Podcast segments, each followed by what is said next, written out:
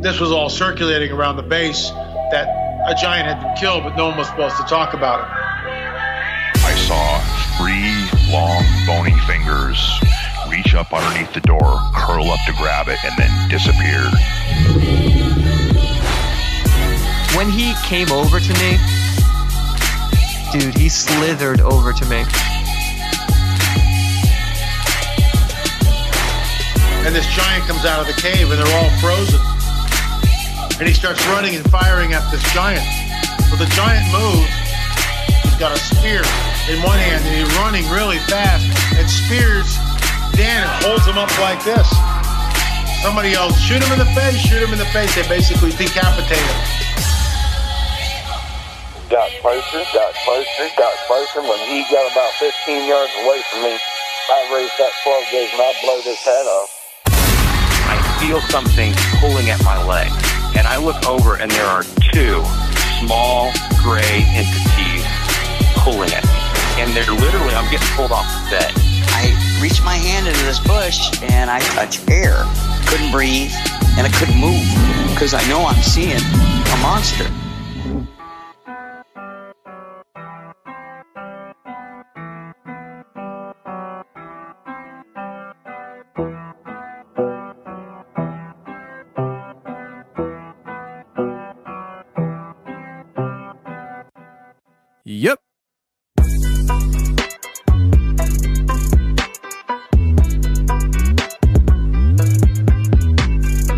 Welcome to the show, everybody. You're listening to The Confessionals. I am your host, Tony Merkel. Thank you for being here. If you've had an encounter or a story you'd like to share on the show, go ahead and shoot me an email. My email address is theconfessionalspodcast at gmail.com. That's theconfessionalspodcast at gmail.com. Or go to the website, theconfessionalspodcast.com, hit the connection section, and you can reach me that way as well. Either way works for me, just get a hold of me. Now, this week we have Jack here with me. The guy who was supposed to be here last week is finally, he finally made his presence known a week late, but hey, I guess beggars can't be choosers. Jack, how you doing, man? Hey, I'm doing pretty well. Thanks for throwing me un- under the bus last week. I appreciate it. I I doubt you even listened to the show, so you know. I heard it. You, you know, I- you pointed it out to me. I got to make sure I listen to these things now. So Yeah. Well, I mean, when you say you're going to come on and you don't come on and you push it off one day, two days, three days, you say that you didn't push it off on Monday, but I think you did. I get, I gave you the update. I said, "Hey, Monday's good for me," and you were all, uh, you know, eh, we'll see. I don't know. Monday's too late for me. Well, Yeah. Okay. Well, anyways, you're here and we're going to have some fun with you, buddy. Yeah. Uh, so we got some things that we want to talk about. And one of the things I just kind of want to jump in with is this local UFO sightings that we've been having Yeah. here in Pennsylvania. So, uh, I think about two weeks ago, Jamie King, he was on my show not too long ago, him and his wife, Jamie and Jenny, uh, and he posted a link on Facebook about UFO sightings in Pennsylvania in the year 2018. So it's basically a recap of last year's UFO sightings. I sent you this article, right? yeah, yeah. You're talking about the 77 uh, spotted UFO sightings. Right. Yeah, Absolutely. yeah. So this article I found very interesting. One of the things that really popped out to me is, you know, I'm here in the Philadelphia area, and a lot of these sightings were not too far from me. I mean, a lot of them. Yeah, a lot of them Montgomery County and things like that, which are definitely close to you. So that was uh, that was definitely interesting. Yeah, you would think that these sightings are going to be, you know, I don't know, out in western Pennsylvania, somewhere more rural where there's le- less light pollution and things like that. But a lot of these were in the Philadelphia area, a lot of them. And so I, I was kind of shocked by that.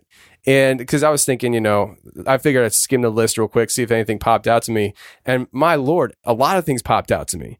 Uh, now, one of the things that I think is pretty interesting is uh, it says here in the article Pennsylvania communities with the most reported sightings in 2018 were Philadelphia, Which was number one. number one. wi- At five, at five reports. Yeah. Number two was Lancaster and Pittsburgh at four each. And hold on a second, just real quick, from just those three that you've said, those are three of the bigger, you know, two of the biggest cities in PA, and then Lancaster is another one that's also very large. Uh, even though it is an Amish community, it's still huge. Um, so that's crazy. It's pretty much what you said. You'd think that it would be farmlands, but it's it's big cities. Yeah, and, and that's what I found very interesting is that you know you would think that this would be a rural thing. But a lot of these people are seeing these in, you know, bigger cities. So you have Lancaster and Pittsburgh at four, Greensville, Johnstown, and Millerton at three, Allentown, Dover, Easton, Hamburg, Langhorne, and Warrington at two each. Yeah. So those are the top towns. Now, let me just tell you, Philadelphia, obviously, I'm in the Philadelphia airport, or not Philadelphia airport. Uh, the- The, the greater Philadelphia I was just area. I was just thinking about the Philadelphia airport with one of the sightings, but anyways, you got Philadelphia that's n- you know number one at five each. Then you got Lancaster and Pittsburgh number four. But what I found interesting was uh, Greensville, Johnstown, Millerton at three, but the twos, the ones that each had two, all of those, all of them are south, uh, at least eastern Pennsylvania. Uh, Yeah. I, I can't identify Allentown, Easton as uh, southeast, but I guess Dover's more central Pennsylvania. But Allentown is a pretty big city for Pennsylvania. Uh, you have Philadelphia and Pittsburgh are the two biggest cities, and Allentown, I would say, probably has about hundred thousand people in it. Oh yeah, yeah. I wouldn't be surprised if it's more. Really, you think so? Yeah, because I mean, you have you still have some suburbs of Allentown that are considered Allentown. Um, it's a pretty big area. It, it covers a pretty big. Uh, yeah, you're area. right. That, that's very true. So uh, Allentown, Easton, Easton's another big city, uh, but Hamburg. Yeah.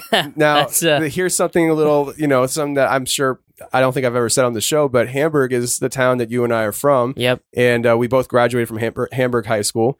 And so Hamburg had two UFO res- uh, UFO sightings. Have you heard anything about that since you live up that way still? I have not, and I was kind of surprised to see that they were uh, on the top mentions here for, you know, areas with the most UFO sightings. Even, I mean, it's two for a year, but for a year, that's a lot in my opinion.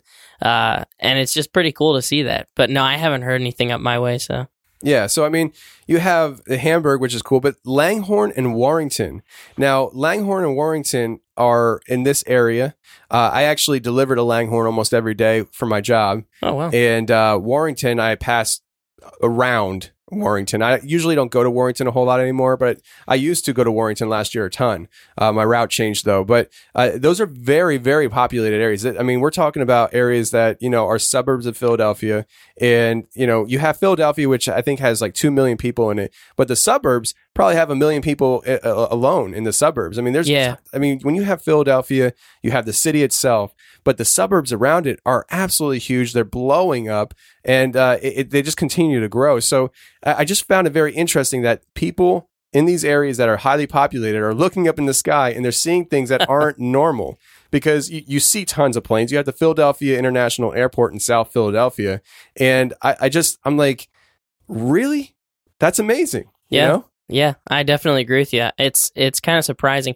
I mean, it's really cool too because you think it's like you said. I think it's what maybe two million uh, population for the whole for the whole city, but uh, that two out of two million people, you know, you were able to get some some uh, you know some sightings from that. I, I don't know, especially just considering how much you know people just have their nose to the grind over in our area, you know, our neck of the woods on the eastern uh, coast here. So most times you just wouldn't think that people would look up and see those kind of things, especially in Philadelphia. But it's really cool that we're seeing that kind of uh, that kind of um, you know activity.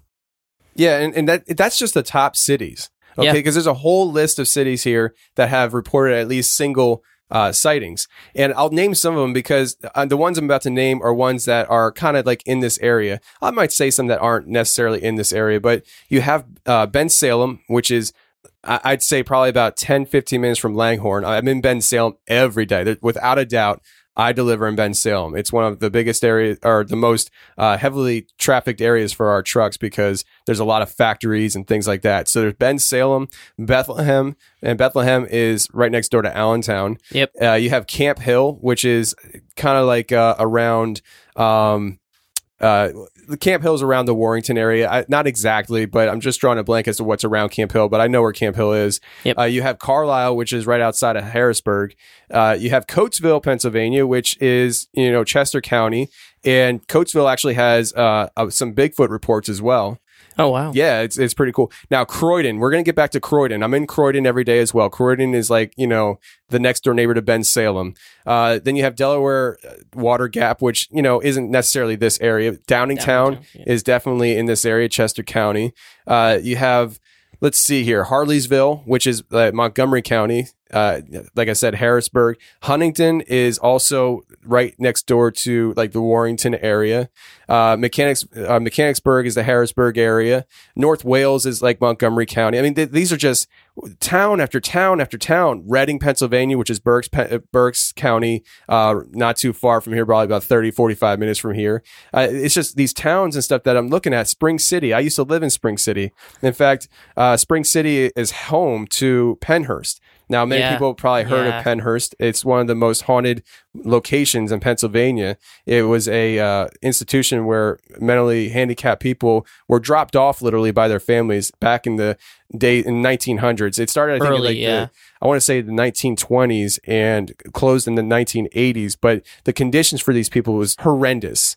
Like th- these people were being uh, pretty much tortured by some of the experiments that they were doing because they didn't understand mental uh, illnesses and how people were actually born mentally handicapped. And so they were doing weird experiments on them to see if they could cure them of it, but also the punishment and stuff. If kids would act out, and these weren't all kids, some of them were adults, they're all just living together. There was sexual abuse from people who worked there, and then there was patients that were sexually abusing younger patients. It was just a mess. If- Yeah. If they were overcrowded, I think it was they had 2,700 people living there, and they were only set up to have 1,800 people. Yep. So they were way overcrowded, way underfunded. They didn't have enough staff. I think they were short like 800 staff members to actually be take, be able to take care of all these people. Uh, It was just an awful thing. So that was right there in Spring City, Pennsylvania, which is a small town. I used to live in Spring City. Yeah. And so, I mean, I'm just saying, like some of these towns and stuff are very Willow Grove, uh, Warminster. State College. Now, State College. State College. Yeah. That's you know that's that's more central Pennsylvania. Yeah, yeah, but I'm just saying those are notable.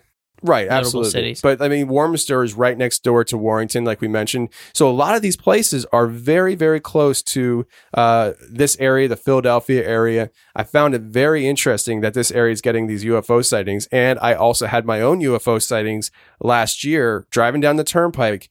And uh, what I was seeing is actually described in some of this article. And I know I told you about it and stuff before, but before we get into that, have you ever had any kind of UFO experience? I haven't, and you know it's funny because since you've uh since you've had yours, I drive the turnpike pretty. You know, not every not every week, but uh, you know maybe twice, three times a month. And so I ever since you've had yours, I keep trying to uh you know take a look up into the sky and see what I can see. I I haven't seen anything yet, but you know it's one of those things that I definitely try and keep an eye out for, and I think that it's important to because you know you just never know. You never know what you're going to find, what you're going to see, what's going to happen, and uh, you know it's good to have your own accounts and, and your own uh, testimonials for these kind of things, just to you know just to see what's going on. Yeah, and I, I- I guess it's one of those things where if you're not looking in the sky, you're not going to see anything, right? Yeah, yeah. I mean, if you're not looking, you might you're not going to see something, but you know, unless it smacks you in the in the head, for the most part. Yeah, I absolutely agree with you, man. Uh, so you know, one of the sightings that now there was several sightings that they actually go into the descriptions. So like, so they listed the towns and stuff, but they actually describe uh, some of these sightings that people were having. And uh, one of the sightings, I, I could go into some of these because some of them are the, the descriptions are around here. Like Harleysville has a description. Uh, it says it lasted about 45 seconds. And that's kind of cool thing about this article is that at the end of each description, they actually tell you, you know, how long the actual sighting was. Like the uh, Upper Darby area, which is right around the Philadelphia International Yeah. Airport kind of thing, uh, eight minute long encounter. Now that's a long sighting. you That's know? a very long sighting. So uh, we have, you know, State College, all that stuff, but there is a description in here from Croydon, Pennsylvania. Now, I mentioned Croydon earlier. Croydon had a sighting, and this is the sighting that I'm about to read to you guys. But uh, like I said, I, I'm in Croydon every day, and I talk to people in Croydon every day. Uh, I talked to a guy at one of my deliveries this week and told him about this article and how Croydon had a, a UFO sighting. And uh, he said, you know, it doesn't surprise me. I've been living in this area for a long time. There's a lot of weird stuff that happens around here. And uh, he said, but at the same time, it could be a tweaker. So, Wow. because you know, Cro- Croydon uh, is a small area along with Bensalem, and and you know, it, it's like a suburb of Philadelphia, but it's like you took the hood out of Philadelphia and put it on the outside of Philadelphia. Oh wow. Yeah. So I mean, you know, there it has its issues, you Yeah, know. But yeah. um, this guy's description says, "My dog woke me up to go out in the backyard, I got up and left him outside and proceeded onto my deck in the rear of my yard. While I was waiting for the dog, I noticed a large circular, remember that circular, whitish or silverish object on my left moving from north to south. The object was moving very slowly just above the treetops and making no sound.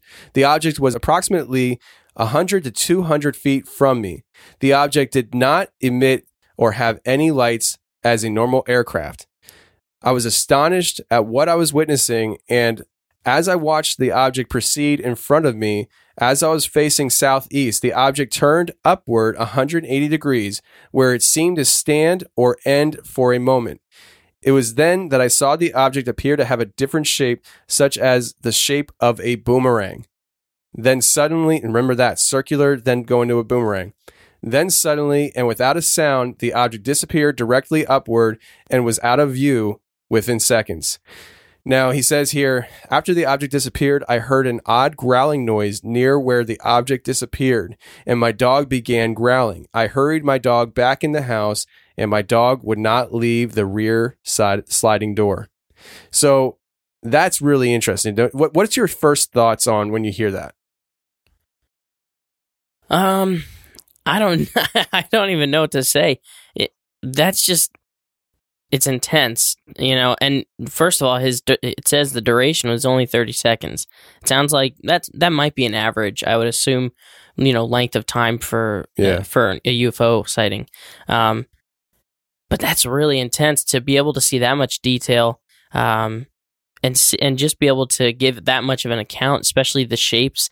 Uh, very very thorough on on you know um, telling you the color and the shape of them, and even which direction they were moving too. You know from north to south, and then uh, you know pointing directly upward at a 180 degree angle. That's just you know it's insane, but it's just it, it's so incredible to be able to have that kind of uh, account for something.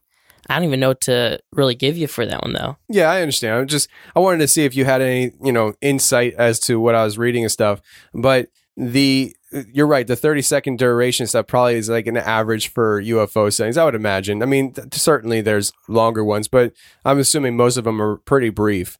Uh, but what I found interesting here was one, let's just go right towards the end here. He said after the object had left that he heard growling and then his dog started growling.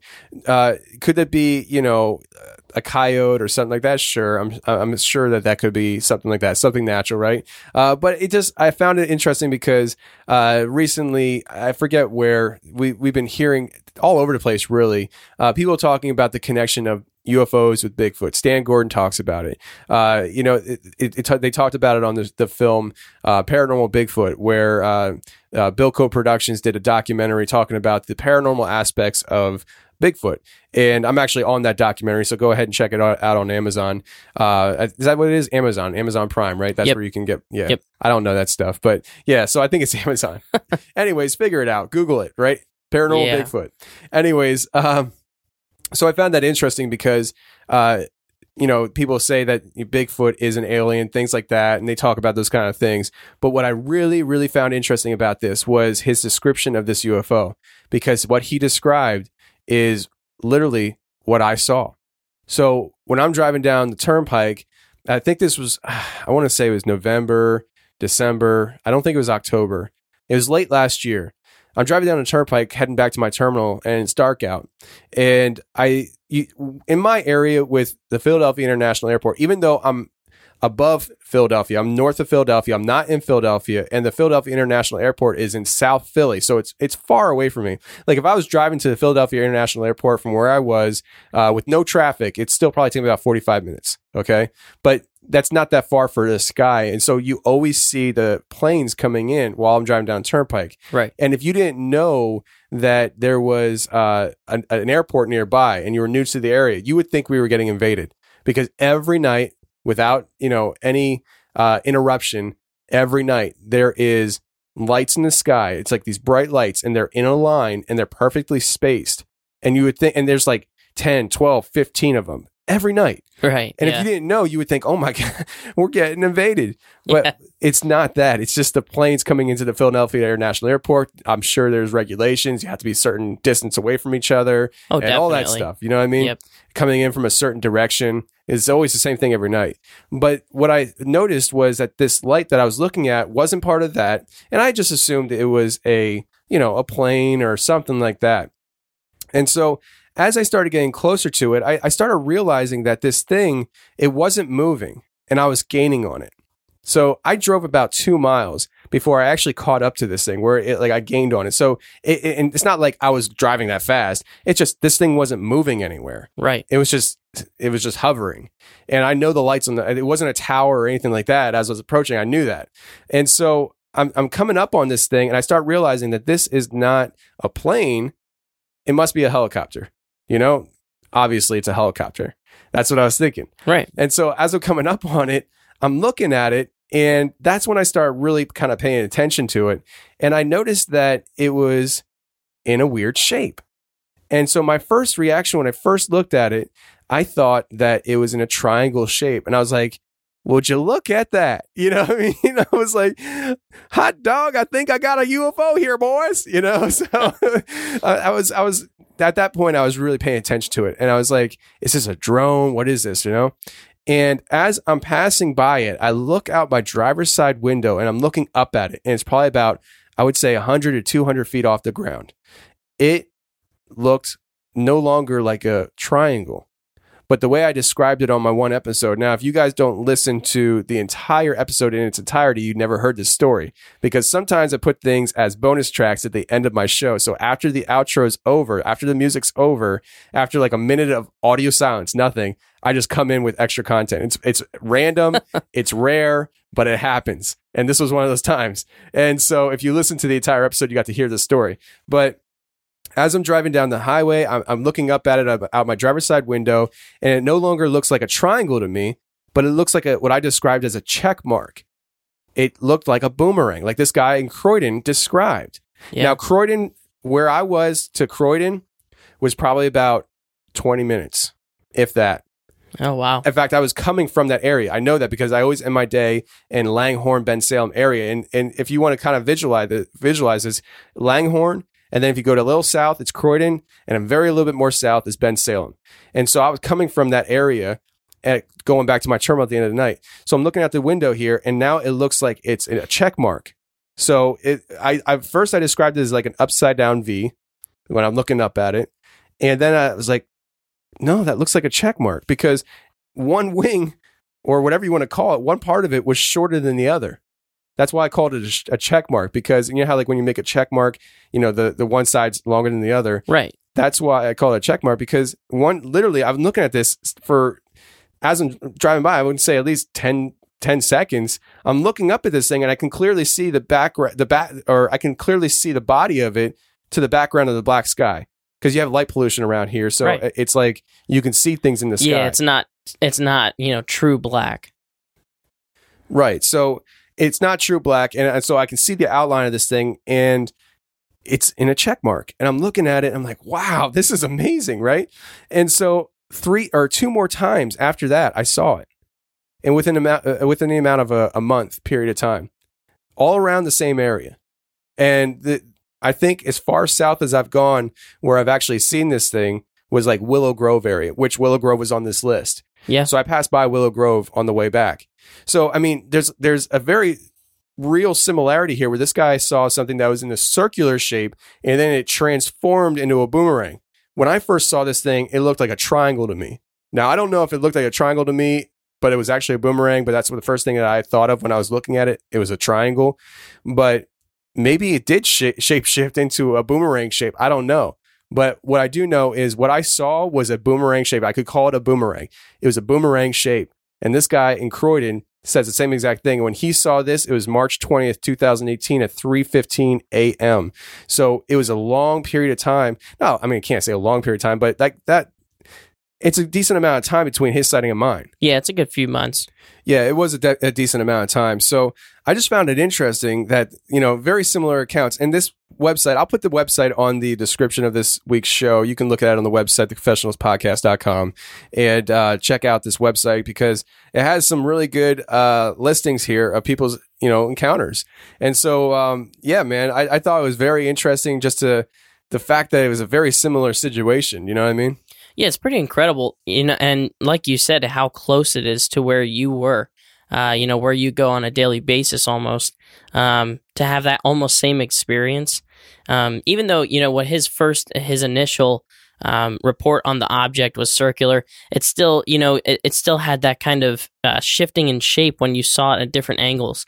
And, you know, you said it was a triangle at first, and it could have been that. It could have just been the boomerang shape, but still, it's it's so cool to kind of have it's almost affirmation for yourself that not just you were you know it's not just you that had seen this object and in that same area i think that's to me that's really cool and that's something that you know you know you kind of you kind of hope that at some point you get to see those things and have that Right. same affirmation Yeah, and, that, and that's the thing. I mean, when I was a kid growing up, me and mom saw a UFO, and you know, are you serious yeah, yeah, you didn't know that. no i did not know that so we were living in Kutztown, and uh, we were living in the trailer park. And I remember I, I must have been outside taking the dog out or something like that. And across, like anybody who um, listening to this, me and Jack, when we lived in Kutztown, now you were really young. I mean, yeah you were like two or three before we moved. So I mean, Yep. you, you wouldn't remember this, but the trailer park uh, was literally between like cornfields and, and woods. Like it was just like this big giant trailer park out in the middle of nowhere. And I remember seeing these lights in the sky. And I, I'm not going to attempt to describe the shape that they were in, but um, as an adult looking back, I could see how maybe the lights were on a helicopter, and this this body, whatever it was, shot out this beam of light on like um uh probably about a 45 degree angle down. And it was like it was shining into the woods or something like that. Now again as an adult looking back i'd say it's probably a helicopter. Right.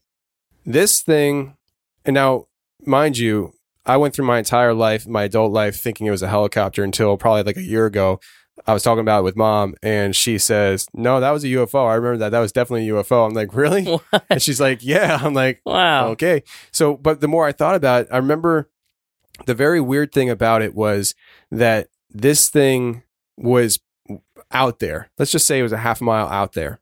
You could see it, but it was way out there. It came in towards us, like literally towards us. And it happened so fast. Now, looking back at it, that's what caught me off guard. The light shining down was interesting, but it came at us probably it covered from where it started to where we were it was probably i would say five to ten seconds just no sound whatsoever it comes up, uh, up to us and it's literally almost above us and i run out to the street because i'm a crazy crazy boy. And I'm, I'm like whoa you know mom's freaking out. She's like whoa. And so the, you know instead of running and hiding or seeking shelter we're like yeah you "Come both go towards it me," you know? So, so you know i run out to the street and this thing comes in and it's literally almost over the trailer park. And then it goes up the street. So it literally changed direction by like 90 degrees instantaneously and just Wow. starts it came in directly like a beeline right for me and mom it came in just about over us and then it, it turned and went up the street and it was it just gone it just took off and left Oh my gosh. I can't believe you got I, I don't know how I never heard this story before. I could have sworn you had heard it. No, no. I well I would have remembered if I heard that. That that's pretty incre- like that's an incredible encounter just to have that as even though it's your you may have thought it was a helicopter. I still think that's nuts, man. I don't know how you explain, you know, the the quick change in direction and just everything that you saw that night. And mom was mom. I mean, mom was you know she's an adult. You know, she had you. You know, you guys. uh, She had to be in her thirties at least. So you know that's that's incredible. And mom's not someone who's going to go making up that kind of stuff. You know, she wouldn't just try and get you know her her cla- her claim to fame from that kind of thing. So that's more impressive to me. Yeah, absolutely, man. Uh, and you're right. Mom wouldn't make it up, and now we can say both our parents saw UFOs. I, Yeah. I, I swear, one of these days I gotta get Dad on the show to tell his UFO story from when he was a kid. I, I know he's hesitant because you know he he said I think the one time he said to me, "Doing radio isn't my thing." I'm like, "It's not radio; it's a podcast." Yeah. Yeah. but uh, you know, it is what it is. But um, yeah, man. So that was you know some pretty interesting stuff, and that's some of the UFO local stories that we have going on. So, Yep. like I said, we're gonna put the article on the website, and you can check it out in the show description on the website. Uh, but you know what I, I want to tell you, man. Like I, I did this video on. I did a YouTube video probably what a month ago. Was it a month ago? Oh, the yeah, yeah. I think it was about a month ago. Yeah, with the the black triangular UFO. Yeah, the one over the Pentagon. Yep. So I did this video, and what happened was the one morning, and you can go ahead and check out the video. In fact, I'll put that on the link too, or on the uh, show description. But um, so the one morning I was getting ready for work, and I somehow stumbled across this video on YouTube of this black triangular UFO uh, over the Pentagon in DC. It, it happened just last month. I think it was on December 19th, 2018. Yeah. And so I'm watching this video and I'm like, wow, that looks pretty realistic. And then I started looking around. I think the one I saw was in Arlington Cemetery. And then I found another video of somebody else who shot the same thing, same time. Uh, and these guys were in a car driving on a freeway near the Pentagon and they're filming it and they're freaking out. I'm like, yo. So now I have two different videos of the same thing shot by two different people. And so I made this video before I went to work and I put it on YouTube and people were saying like a lot of people liked it and stuff. And, you know, I was just presenting it and I, I found it interesting. Uh, one of the things that people did complain about though is I, I, I credited the person that originally posted the video on the video Yeah. and the white piece of the the crediting like i took a screenshot of their youtube channel i put it on the video it, i guess the white part of it kind of made it hard to see the triangle ufo because it was so dark Oh, Yeah. because i mean it was a very faint triangle but you Yeah. could definitely see this triangle rotating around Right. Yeah. If you have your re- your um you know your brightness or, or your contrast up or whatever you're watching it on you know your laptop your phone whatever you can see it pretty visibly you know if you if you focus. Because it's not you know it's not lit up or anything in the videos but they're both uh, both the videos together you, when you compare them it's you know you can tell it's the same experience identical you know um uh shape and everything. And it's re- that's to me that was cool to see you you know putting that together yeah so i i found though that if you take your thumb and just put it over the white part you actually can see the triangle ufo better. Oh. Because it just it blocks the brightness from your eyes and you can actually focus better.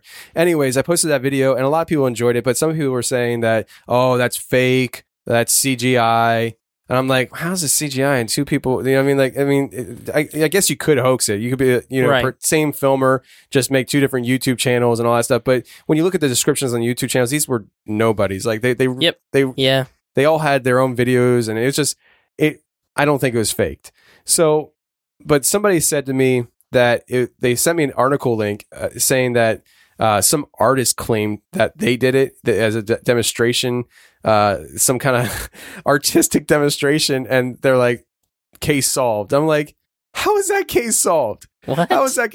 Like, I'm pretty sure if an artist did some kind of hologram thing over the Pentagon of a UFO, I'm pretty sure that's like, I don't know, a national defense issue. yeah Uh, I think, you know, I don't think you'd be going out there cl- just claiming that you did this. And apparently the, the artist wasn't willing to do interviews or something like that, but, you know, he's claiming it. I'm like, okay. Yeah, exactly. It- It's like you get those kind of things where you're just it's fishy. What what they're doing is fishy. That doesn't sound like it makes any sense to me. No, not at all. And so, uh, what I found interesting though is I did that video, and then earlier this week I had somebody shoot me a video on Twitter, and it's a YouTube video, and I, I'm not going to play it here because the audio isn't real good, and there's some captions on the video so you can actually read what they're saying. Now, the captions aren't very accurate. Whereas, what I mean by that is when the person gives the date, they actually say the date. They say December whatever at at four something a.m. But the captions don't put the actual day. They say December and then they give the time, and the time is four something p.m. But the person you can actually hear them say a.m. So the captions aren't the greatest, but you do hear key things with your ear audibly without even having to read the captions. It's a UN conference, all right. So some kind of UN meeting, and you see this person getting up to do give a speech, and at the podium, uh, the person about to give the speech, there's a UN logo on it, and like they this video starts out with saying that you know, this was actually, I think in the video, you hear somebody giving like announcements. You don't know who's talking, but you hear somebody giving announcements, and it's like, turn off all video cameras, all phones need to be turned off. This is a like secret meeting kind of thing, you know? And whoever was filming this broke the rules, right? And so, but it, it seems like a very legit room. When you see this video, I'll put this in the website too, so you can all see this. Go check it out. And it, it's an obvious conference room of sort. And in this room, uh, you see the podium, which is a huge podium. And it has the UN logo on it, you know, which, you know, the flat earthers say it's a flat earth and all that stuff. Right. So yeah. you can easily identify the logo. But uh, the the person that gets up and starts talking says that they have an announcement and that at on December something something at four something something a.m. there was a triangular there was a triangle shaped UFO over the Pentagon rotating on its axis. And the person goes on to describe that this UFO actually sent out communications and that they received communications from this UFO that was hovering over the Pentagon. The funny thing is that I said this in my video, the very next day, General Mad Dog Mattis resigns or quits Yeah. or gets fired, Yep. whoever wants to say what. But did it have something to do with UFO? I don't know, but I think it's an awful coincidence it, at least. it definitely is. That's uh, an eerie coincidence. Um, you never know. I mean, it really could just be that the dude decided to get, you know, either he was fired, like you said, fired, stepped down, whatever it was on that day, or there was some correlation. I mean, you know, especially being he's he's the Secretary of Defense. That's right. yeah, yeah. Yeah. So I mean, you know, yeah, it was, yeah.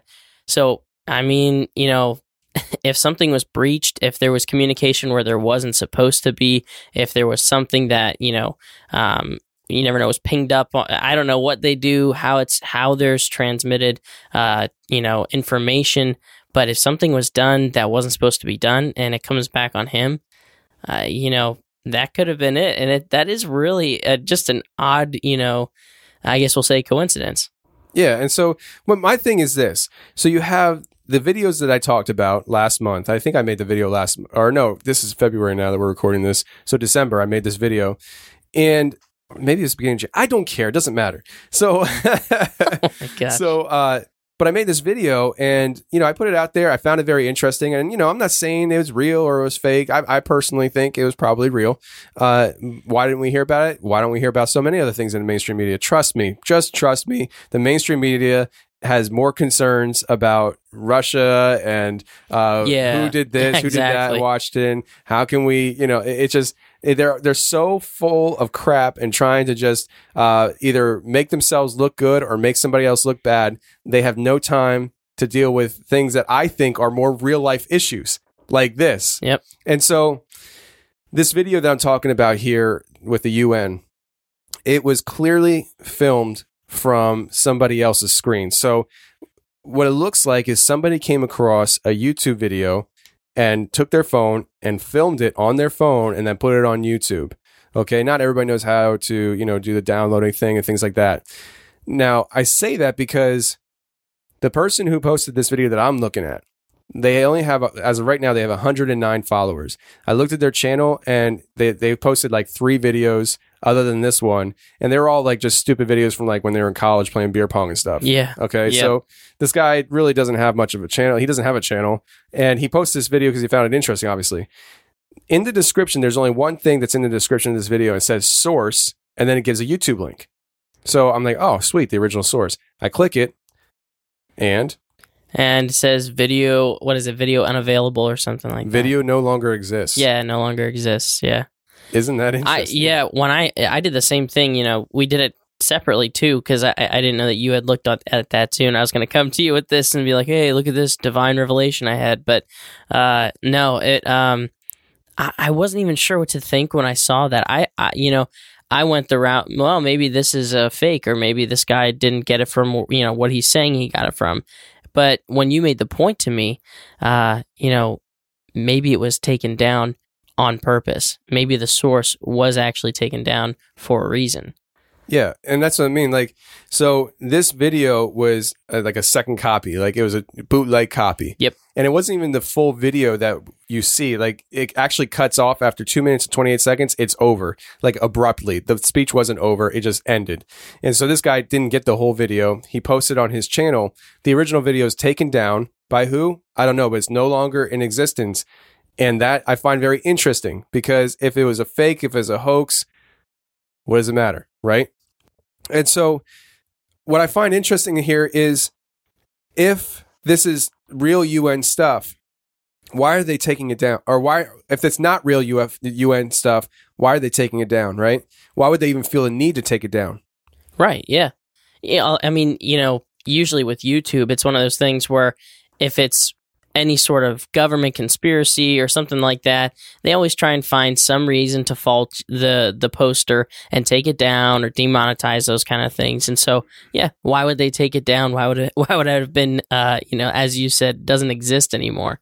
Yeah, and just kind of to me, it kind of says, okay, we might be having something here. Now, if anybody watches this video and says, oh, that's from the scene movie, blah, blah, blah, just let me know. I don't watch TV a whole lot. I don't watch a whole lot of movies. Jack, you can vouch for me. Most people that know me can vouch for me. I don't watch a whole lot of movies. Yep. And so if this is from a movie or a TV show, just let me know because I, I really don't know. But I, I don't know why. If maybe if it was a video from a movie, they would take it down because you know copyright issues. You know that might Yeah. be a possibility, right? But usually, that's what that that's what comes up when you search it.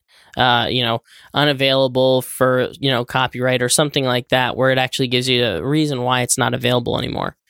Yeah. So I mean, the thing that I'm thinking here is, if this is legit, why is this video that we're talking about still up then? The the the video that we originally saw. Yeah, good point. but there might be algorithms that are missing this because it's not the full video and because it's a bootleg copy it's not an original copy it's kind of bootleg maybe it's not catching it you know because i know like on youtube if you want to play uh I don't know, a song off somebody, or say you want to play a video of somebody else's on YouTube. Uh, if you were to change just like one note of the song or something like that, like change the, the tone and stuff, YouTube doesn't catch it. Like they can't catch it. I, I, that's what I hear at least. I don't know, but that's what I heard.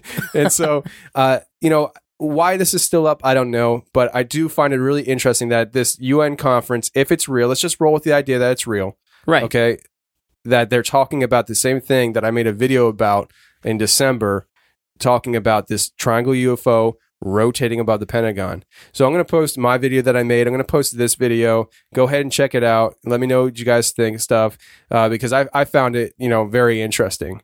Now, uh, lastly here, before we get out here, and this is a long intro. Yeah. We originally sat down here to talk of maybe what, 10 minutes and stuff. Yeah, And- we said 10, 15 minutes, but yeah, uh, I mean, when you get one merc in the room, it's 15 minutes. When you get two mercs in the room, it's about 45 to an hour, right? So, yeah, it doesn't it doesn't double. It uh, it triples a quad. Uh, quad Absolutely, 'cause whatever we're- you call it. we're, we're no longer talking to ourselves. So, Yeah. But, anyways, uh, what we want to do here to wrap things up is I want to talk about everybody's been sending me this link. A lot of people have been sending me, hey, have you seen this? Hey, have you seen this? And I figured, why not address it? I have seen it. It's the little boy who went missing. He was three years old. He was in North Carolina. Uh, Jack, why don't you let people know a little bit about this story and the background to this little boy? So, in case people haven't heard about it, now it's made worldwide news, but some people may not may not have heard about it. Yeah, so this happened. I think it was what five or six days ago now. At this point, um, and you know, it's during this cold snap that we're having here in the in the U.S. Um, this was a three year old boy named Casey Hay- uh, Hathaway. Um, says disappeared last Tuesday. So you know, about a week ago. Um, and this was one of those you know situations where it, it was kind of um, I guess it was just an odd circumstance that when he, when they found this boy who went missing um, after playing in their grand I guess their grandparents' backyard, it it it wasn't a normal uh, kid gone missing and found them. Oh, nothing happened. This was a well. I'll just give you the account that this kid had. He said he hung out with a bear for two days. Now, when you think of hung out with a bear, this isn't a Yogi Bear. This isn't, uh, you know, Winnie the Pooh, your friendly neighborhood bear who's going to go into a tree and find some honey for you. Um, this was, you know, when we think about it, it's, you know, the grizzly bear, brown bear, black bear, whatever it is. This area it would be more black bear, but uh, this is down in North Carolina, and so I don't know exactly what kind of bear they have, but they said specifically in this report that there have been bear sightings. It is a, an active uh, area for some bear, and so th- it wouldn't be uncommon for that to happen. However, with bear, uh, especially with humans, the interactions that you have, bear are more timid to come towards human. And so, especially when it's, uh, you know, a child, you know, he'd probably be a little bit more frightened by that kind of um, creature approaching them.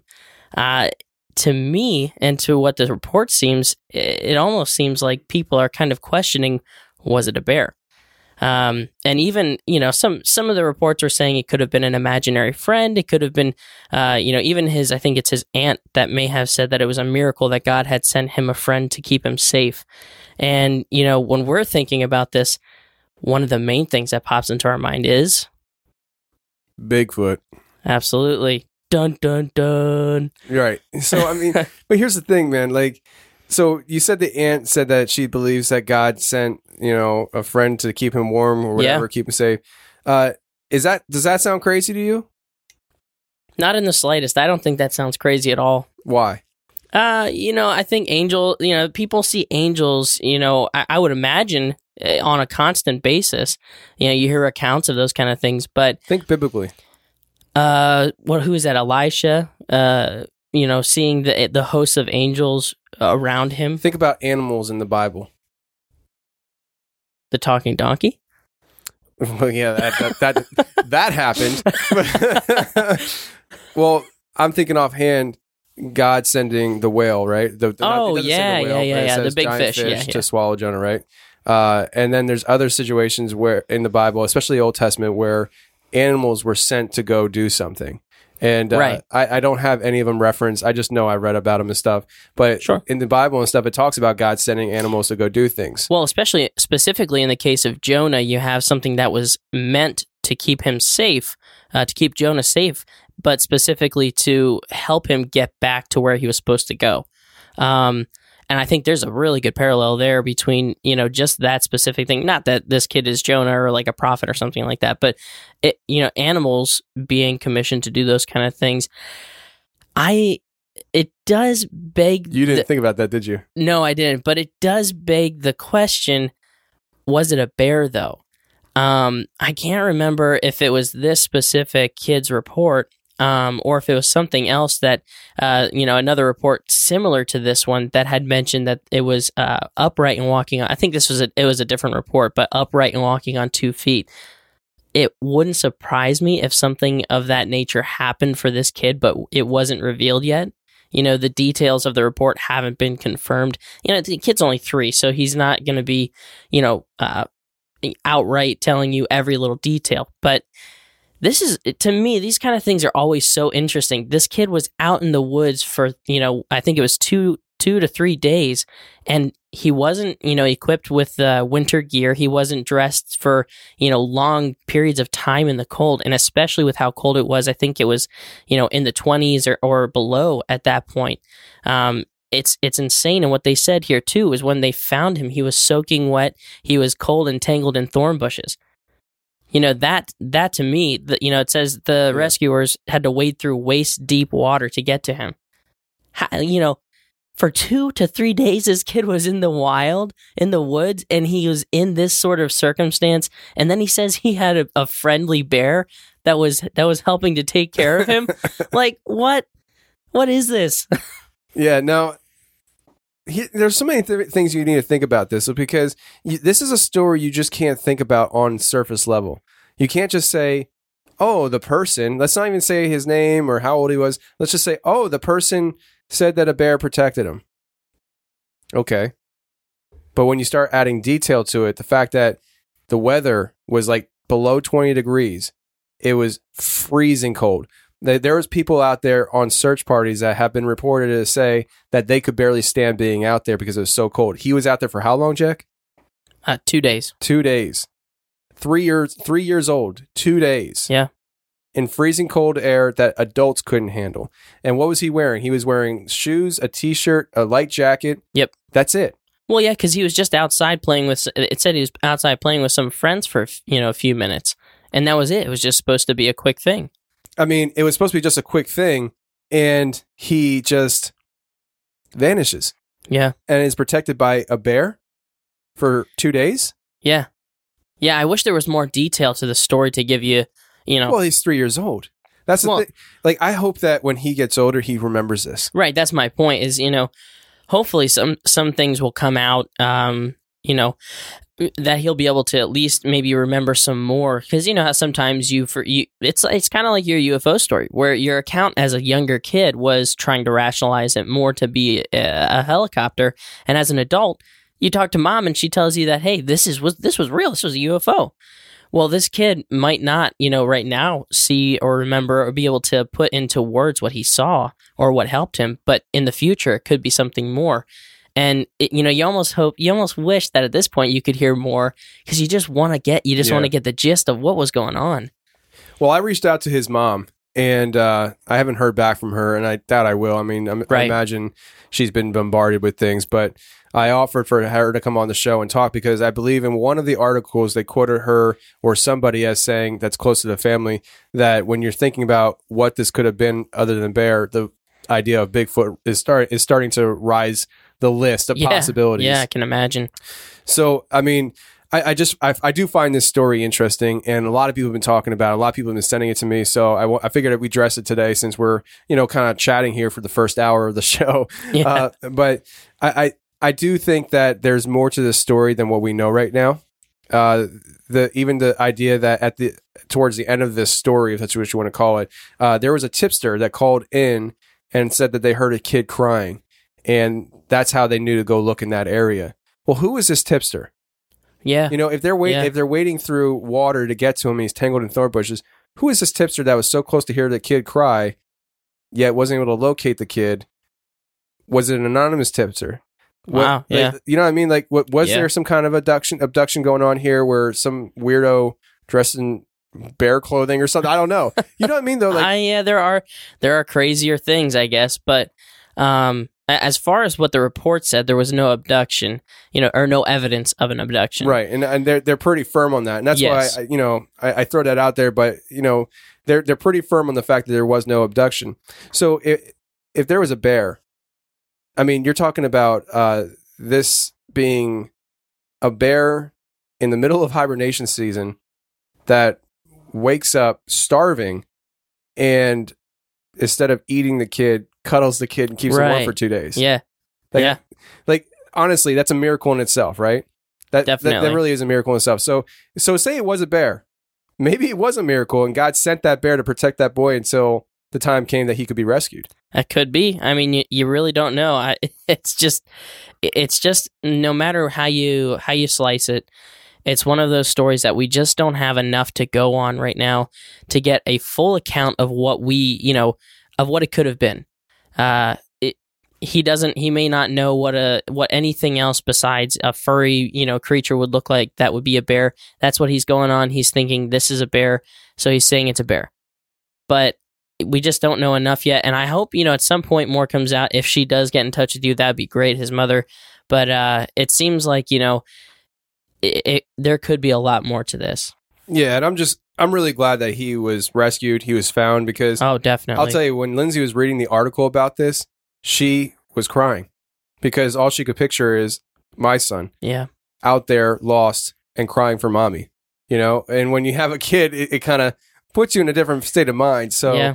uh, you know, it's one of those things where, you know, I, I find it a very fascinating story, and uh, I'm just glad that Casey is safe. And the, the Definitely. idea of him being protected by a bear, it's a miracle. If it was a bear, I think it was a miracle.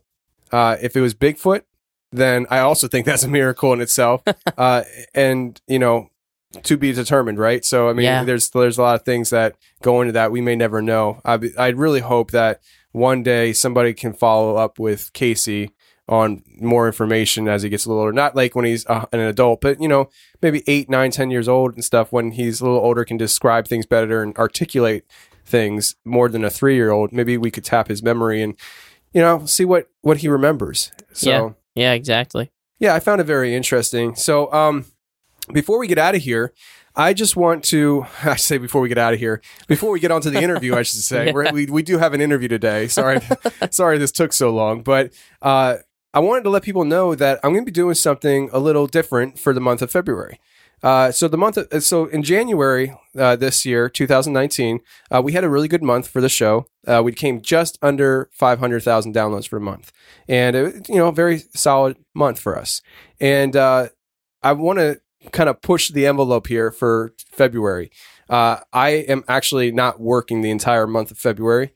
And so I'll be working on the show a lot uh, since I laid off from driving truck for the month. And so it is what it is, right? So um, with that, I'm planning on really working hard on the show, but I wanted to invite people that are listening to the show to help participate in these efforts. And so my goal for February, it's a very aggressive goal. I've never made a goal like this before in the history of the show. But last month we had almost 500,000 downloads. And for the month of February, I'm trying to get up to 750,000 downloads. Okay, so that's two hundred fifty thousand dollars. Yeah, uh, two hundred fifty thousand dollars. I Yeah, I would be driving a truck, right? So uh, no, but uh, two hundred fifty thousand downloads more than last month. And if people help me get there by sharing the show, that's the biggest way you can help the show. Yep. The the by hands down the biggest way is to share this show. So you just take the link to the show, whatever podcast podcatcher you're listening to the show on.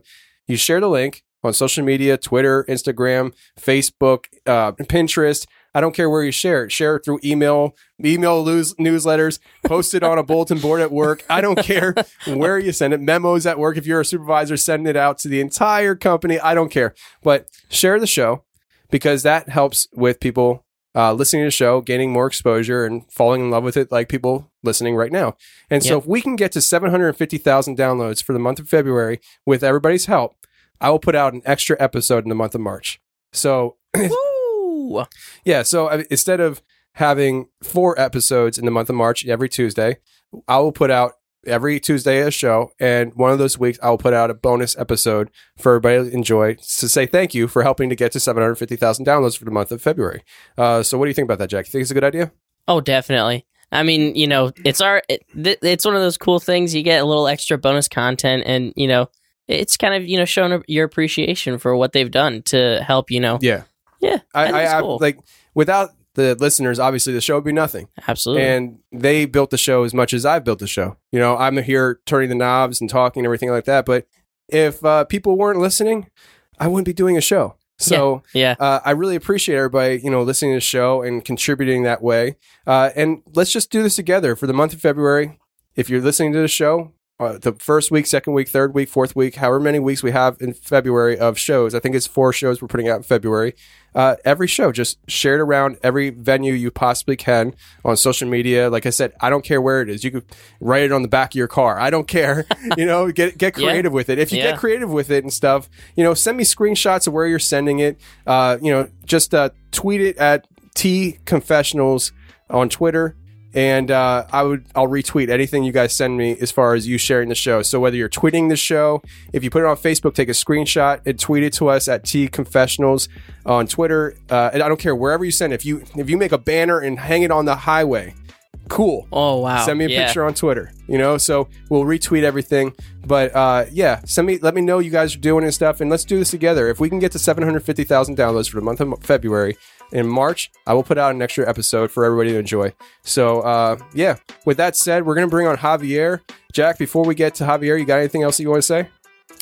Uh, yeah, let's get cracking. Absolutely. So Javier, man, how you doing? I'm doing good, Tony, man. So uh, you're in uh, Las Vegas, and uh, I, I don't think these experiences happened in Las Vegas, or maybe they did. I'm not sure, but I know you've had uh, two different instances where you've had uh, some paranormal activity going on. Uh, one was at a place that you worked at; it was some kind of development disability place. And if you could just kind of go into it with us and share with us what you experienced, man. Yeah, yeah, um, yeah. It didn't happen in Las Vegas. It happened in uh, New Mexico. Um, actually, the city was uh, it's called uh, Las Cruces, which is southern New Mexico, which is nearby El Paso, Texas, which is about I don't know thirty five minutes away. Um, but Uh, yeah, um, but before I go on to the story, I just want to let you know that I've been experiencing a lot of uh, paranormal stuff since you know I was 16 or 17. Um, I was probably about I don't know 19 or 20 when this happened, and this was like in '97. Um, but the reason why I'm, I'm telling you the story is because it's one of the most terrifying experiences that I've ever had in my entire life um, concerning paranormal. Um, but um, yeah, I was working at this uh, uh, place where it's uh, I was taking care of people with developmental disabilities, and uh, my job was to stay over at their place. So they had their own homes. So um, I was assigned to this one particular house, and um, I had three clients, and so. Um, I was, I had another job. I was working a job, going to school full time, and um, and this particular job I started about 8 p.m. So I had um, I would stay over from 8 p.m. to 6 a.m. So um, my job was just to make sure they take their medication, they go to sleep, and then wake them up for uh, going to work in the morning. Uh, one particular guy got up like around 4 a.m. So that was my job there. so I would stay there pretty much every day. And um, you know, we would leave each other notes. And when I say we, um, my coworkers. So we would have coworkers that would work in the morning with them in the afternoon, and then I would take over in the evening. And so we would leave notes to each other, you know, what happened that day or what have you. And uh, it was pretty interesting because we would leave notes, and this one particular guy was always getting upset because the lights were always on. and that was one of the things uh, that we had to do is make sure that we turn off all the lights at night just to conserve, you know, like electricity and stuff like that. And so, okay, so I would come into, you know, the house and once I put him to sleep, I would turn off the lights. But every morning I would wake up and the lights would be on. It wasn't a big deal to me at the time because I'm thinking we we called them clients. Our clients was waking up turning on the lights. So stuff like that, you know, no big deal. And then, you know, we would get, uh, I would get other notes from the uh, coworkers saying, Hey, whoever's moving this plant, don't move it, keep it in the kitchen. And because we're trying to get sunlight, because the house was really dark. And um, sure enough, I would wake up in the morning and um, the plant from the kitchen would be moved somewhere else, either the living room or the dining room. And so, again, I was thinking it's the clients. You know, they're the ones who are waking up in the middle of the night and I'm not noticing. They're either moving the plants or turning on, you know, the lights. And this went on forever. I mean, I was there working uh, in this particular house for about, I don't know, I would say about four months. And it would happen randomly. It wouldn't happen every day. It would just happen randomly. You know, lights would be on, plants would be moving, uh, stuff like that. so, anyways, um, I couldn't tell you if it was like the third month or the fourth. Yeah, it was about the fourth month that I was there. Um, something just weird happened where I just woke up terrified. I don't I don't know how to explain it. It was just a just a weird feeling. I just woke up. It was probably like about I don't know one a.m and because um, I, I was able to sleep in that place, you know, so I would put them to sleep and I would just sleep in the couch. But um, I woke up just very, very terrified. I mean, I was so scared to the point where I thought I was going to die, and I don't know why. I just, it was just one of those weird feelings. And um, I was so scared that I, I, had a bike because I would ride my bike to the, to their place, um, and I left. I was just terrified. I don't know what it was. I felt like there was somebody looking at me or staring at me and just wanted to kill me. That's the that's the thought that I had when it happened. And um, so I I took off, and uh, you know, and I wasn't supposed to do that. I could have been fired, you know, for doing that if they were ever to find that. And I took off, and I don't know why. I just started riding my bike home. I was so scared to be there. And the weirdest thing, as I was riding my bike, I can see or or hear a crow behind me, and I knew it was a crow, and it was just following me. And so I would stop my bike, the crow would land, and it, it was probably about I don't know 30, 40 feet away from me, and it would just sit there, and I would start to ride my bike again, and it would start to fly again. So that freaked me out. And I kept on riding my bike. And I was going home until I finally passed this one particular street and all that fear just went away. And I stopped my bike, and in my mind, I'm like, dude, what are you doing? Like, you can't be leaving your clients alone. You know that you know, you're going to lose your job, kind of thing. And so, sure enough, the crow is just sitting there, and I'm just staring at it, and it just flies away. And so all that fear just kind of went away, and um, I just rode my bike back to you know the client's house, and uh, um, I couldn't sleep that whole night. So that was one incident. And I don't know to this day why I had that fear. So probably about a few weeks later, um, you know, I'm sleeping in the couch. Um, the clients are asleep. And um, I, I, was getting really paranoid uh, at the time because I had to wake up in the morning to wake uh, to wake up one of the clients to go to work around 4 a.m. And so I would have to, you know, make sure that I, I wake up and knock on his door and make sure that he starts to get ready because another uh, coworker would come over and pick him up around 5 a.m. So that morning, I uh, I woke up paranoid, you know, because I thought, oh my god, I just missed, you know, it's it's like 5 a.m. or something like that. He's going to be late to work or whatever. And uh, now the place is really dark, and I had the alarm clock on top of uh, the TV set. It was an old TV, and it was one of those alarm, alarm clocks with red, you know, with the red numbers. And um, I couldn't really see the time because I just had woken up. My eyes are still kind of blurry. And I'm like, oh, okay, you know, it's two o'clock in the morning. I thought for sure, okay, I was like totally, you know, happy that I didn't miss his, you know, his alarm at 4 a.m. But as I was looking at the alarm clock on top of the TV, I could see a figure to the right of the TV. It's like in a hallway, basically. It was like a hallway. And I couldn't tell what it was. It, it looked like a person. It was tiny, and one of my clients was tiny, so I really thought it was him. You know, I called out his name. I forgot what his name was, and you know, I got no response. Now, keep in mind, this house is super, super dark, so it's like you can't really see much.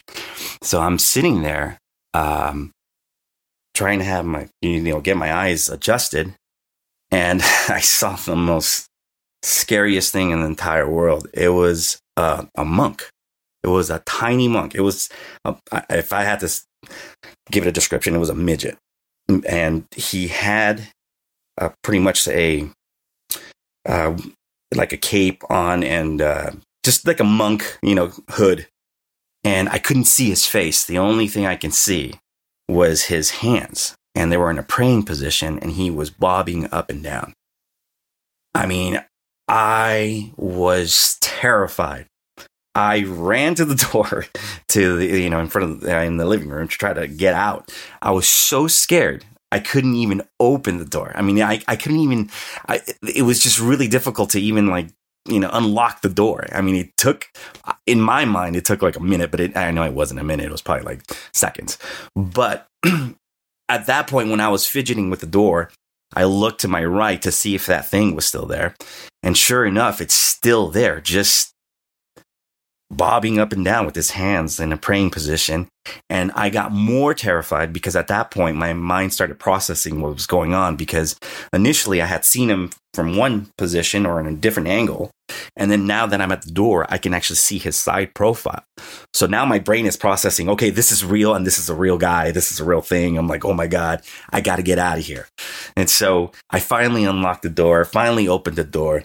Um, once I opened the door, I looked back. the thing disappeared, reappeared, disappeared, reappeared, disappeared. And it was just really quick. It was just I thought I was dreaming. Opened the door, ran outside, and I was just breathing really hard and just like, I can't believe what I just saw. It was just one of those things where it's like, I, I just can't believe what I just saw. So I was just out there, you know, for a good 15 minutes, you know, trying to process, you know, what happened. And I'm terrified. I don't want to go back inside the house. I'm just, this is, this is insane. And, um, I finally got the courage to go back inside. But so what I ended up doing when I went inside, I left the front door open, wide open. And uh, the weird thing, um, uh, there was a, a full moon that night. And so I, I was able to see light come in from the door. So I walked in. He wasn't there. And I say it's a he. I don't know why, but I'm, I'm assuming that it was a he. Um, and I didn't go in fully into the, the living room. I, I was just standing there, just kind of looking around to and make sure there's nothing going on. I mean, I was really terrified. And so, okay, I kind of just justified everything. Said, okay, maybe I'm just, it was a dream. It was, I don't know what's going on. So I said, okay, I'm going to go ahead and turn on the TV. I'm just anything to distract me. So I went, now keep in mind, I was watching TV prior to that. I went to sleep and I turned off the TV. So, anyways, I went to the TV, turned it on, and it wasn't working. It was just snow, white snow. And you know, the first thing that comes to your mind is poltergeist, right? And you're like, oh my God, what the hell? So yeah, I'm changing the channels and the TV is not working. There's no channels. Any channel that I would change to, just white snow. Now, don't ask me why. I left the TV on only because it was providing me light. So I was like, okay, whatever. Went back to the couch. I, I, I sat down on the couch. Now, I wasn't about to go to sleep. And um, I called my mom.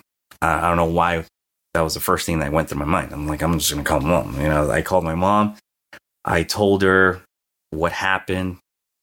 And, uh, you know, she's half asleep. It's two o'clock in the morning. And um, she was just justifying everything too. She was just saying, you know, you have two jobs, you're going to school full time. You're just, you know, probably just tired and, you know, hallucinating or, you know, dreaming this stuff. So you know, she did comfort me. So I remember just sitting there. You know, the TV still has the snow going on, and I'm like, man, and the t- the door's open. You know, I didn't know what to do, so I hung up with her, and I'm just sitting there. And I, I, I honestly, I was pretty stunned. I, I, guess that's the only way I can explain why I was just sitting there. But um, I'm just staring at the TV, and all of a sudden, that monk where he was standing at, he reappears. I just was staring at him, and all of a sudden he just runs. I'm talking about full speed running down the hall, and I just left. I just ran. I mean, I, I think I even screamed, to be honest with you. Um, went into my car. I already had, I was prepared actually. I forgot to tell you that. I already had my keys just in case something like that was going to happen again. I don't know why I had the feeling that, you know, they might happen again and I jumped into my car, turned on my car. I didn't even want to look at the rear view mirror because I was so scared that if I looked in the rear mirror, he was going to be in the back seat. So I didn't even do that. I was just like, okay, I'm just going to. I used my side mirrors to, you know, pull out in reverse, and I took off, and um, I went to a Burger King. Uh, I, I I just needed to be somewhere, and um, and just kind of just was just terrified for the rest of the night until like four o'clock came back, came around, and I came back to, you know, wake up my client. And I left the door open, which I kind of felt bad about that. I'm like, oh my God, there's somebody just can, you know, could have walked in or whatever. But um, that's how scared I was. I mean, I just bolted, bolted out. And um, yeah, I just woke up my client and uh, that was that. so I, I, went home and um, I waited till seven o'clock because that's what when uh, uh, the uh, the business with the developmental disability um, would open. And so I called my boss and I had told her, I go, look, I know you're going to think that I'm crazy, but this is what happened. And I explained everything like the way I'm explaining to you. And she, she's just quiet. She didn't say much. And she's like, okay, well, I think we need to have an emergency meeting today at noon. And um, what she ended up telling me was, she goes, Do you remember this um, coworker that quit while you were working there? Because with the first month that I was there, a coworker had quit. And uh, she said, he experienced something similar to you. So I really totally believe you, you know, of what just happened. And so, anyways, we had the emergency meeting. We met in front of that house. Uh, it was all of us. It was all three of us, I guess, uh, three guys. And, um, you know, we're out there and we're discussing and I told them what happened. And, you know, one guy was saying, well, that explains the lights. That explains the plants. That explains this and, you know, whatever. And so here's the weird, weird thing. So the manager, the, the manager gets, shows up and, uh, we walk into the house and where the monk appeared initially was at the corner of the, the hallway. There was a hole on the ground in the ground. What the weirdest part is, I guess it, it's an older house and it, it was a concrete slab. Uh, I guess the hallway. So the tiles were gone, and somebody made a hole in in, in through the cement, which I thought was kind of weird because that takes a lot of effort. That doesn't just you don't just grab a shovel and you know make a hole or anything like that. So obviously you need some kind of power tool or whatever. I don't know. Really weird. You know, we the first thing that my manager did, did was call the police because at that point she thought that somebody had broken in and you know did something. Not only that, where the monk was running down the hallway, on top, um, all the it wasn't tile. It was uh, almost like a uh, wooden slats were all on the floor. The plant that kept on moving broken. You know, it's somebody. It's almost like they just tossed the the plant vase down to the floor and just exploded. And so, I thought that was really unusual, totally unusual. And um, you know, I had told my father about that. And there's um, I guess a Mexican myth that if you see a ghost, you know, there's treasure or something like that. Where wherever you see the ghost, there's always going to be treasure. And so a lot of people in Mexico, when they see a supposedly see a ghost, they go over there and dig and they'll find treasure. So I, I just thought that was kind of unusual, and I thought that was kind of you know coincidental that you know there's a hole where he was at. So, but that was the story, man. I'm never since then, you know, I I told my boss I didn't want to work there anymore. so she's like, "Can you hang out for two weeks while we get somebody, you know, to replace you. And uh, for those two weeks, I, I had to have a friend stay with me. So it, it was either two people to stay with me or whatever. I couldn't do it. I could not go back to that place alone. There was no way I was going to do that. So, yeah. so that was the most terrifying thing that's ever happened to me in my entire life. Yeah, I mean, it, I would be terrified too. And uh, what do you think the significance of the crow is? Do you think it's just something that you uh, were nervous about and you noticed, or do you think that there's some kind of, uh, I don't know, symbol there or or something like that? I don't know. I really don't know. it, it just, you know, it stuck out with me a lot because I'm like, what the hell is that bird behind me just following me? Maybe I noticed it because I was so scared. And I think anything that I would have noticed, I would have kind of attributed it to the whole ghost story uh, or whatever. I don't know. Um, you know, but I, the, the thing that sticks out is that I was terrified and I had no reason why. I just woke up and I knew that if I didn't leave, I was going to die. That's the, that's the feeling that I got.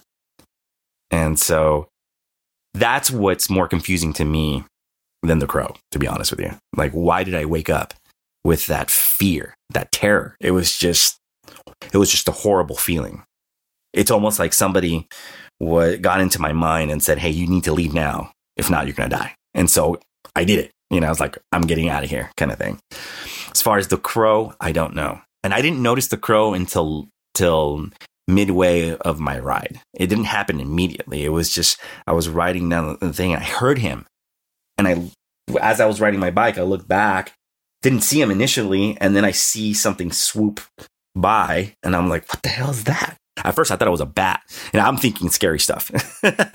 and uh, and uh, no, it ended up being a crow, and it just landed. I was just bike, you know, I was just riding my bike, and then it would fly again, land, fly again. It was just weird until I passed this one street that fear went away and then that crow didn't fly any longer. You know, he didn't fly anymore. And so I stood there for a while, took off, he took off, and I decided just to go back home to, to the client's house. So you did quit there after that then, huh? That that was the end of it. Oh yeah, that was the end of it. Um, I would have quit the following day, but she begged me just stay there for two more weeks. And I told her, I said, okay, if I do this, most likely I'm going to have somebody with me. Are you okay with that? You know, it's, and, uh, company procedures does, or doesn't allow for that, you know, like they, they, you know, they have to be hired or whatever, but she said, okay. So I either had my sister would stay with me, my friends stay with me. Yeah, I wasn't going to do it. I was not going to go by myself. And it was so funny because I had told the story to my friends and they were terrified being in there. You know, they, we didn't sleep. We didn't sleep.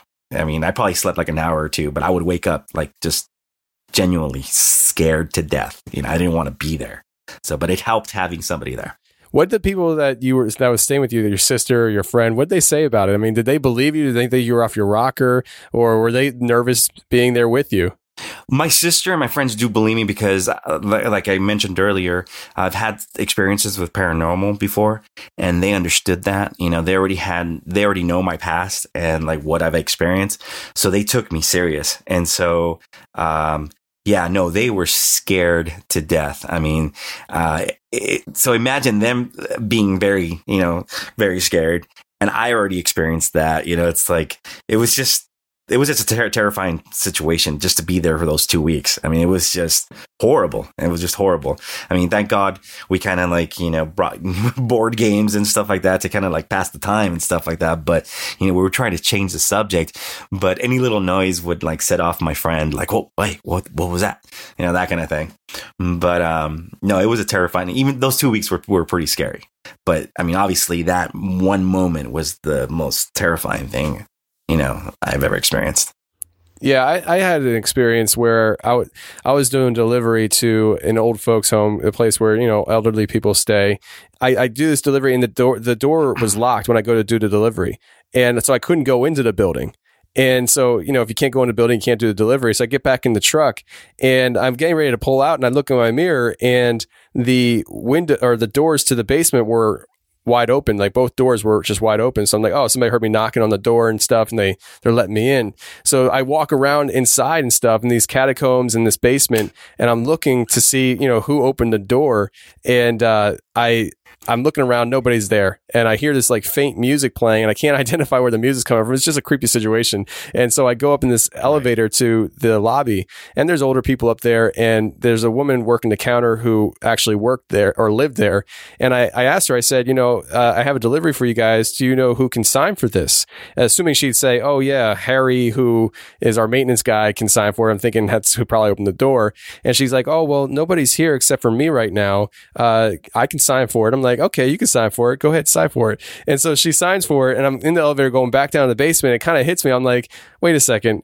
If nobody's here, who opened the doors, you know? And so right. I, I, was kind of creeped out. And I get out of the elevator in the basement. And like I said, it's dark, it's creepy down there. You hear this faint music playing.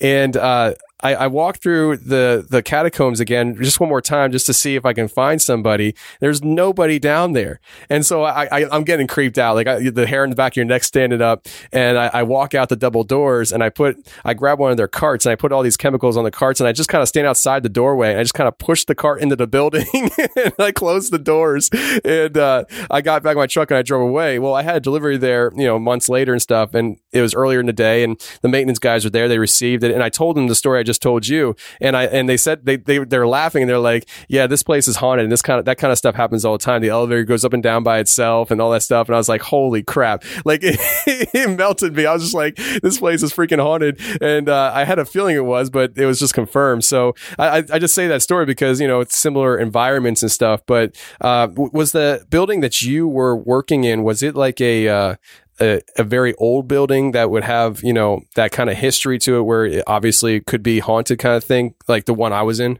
Uh, no, I don't think so. But um, I would have to say the building was probably built in like the 50s or 40s.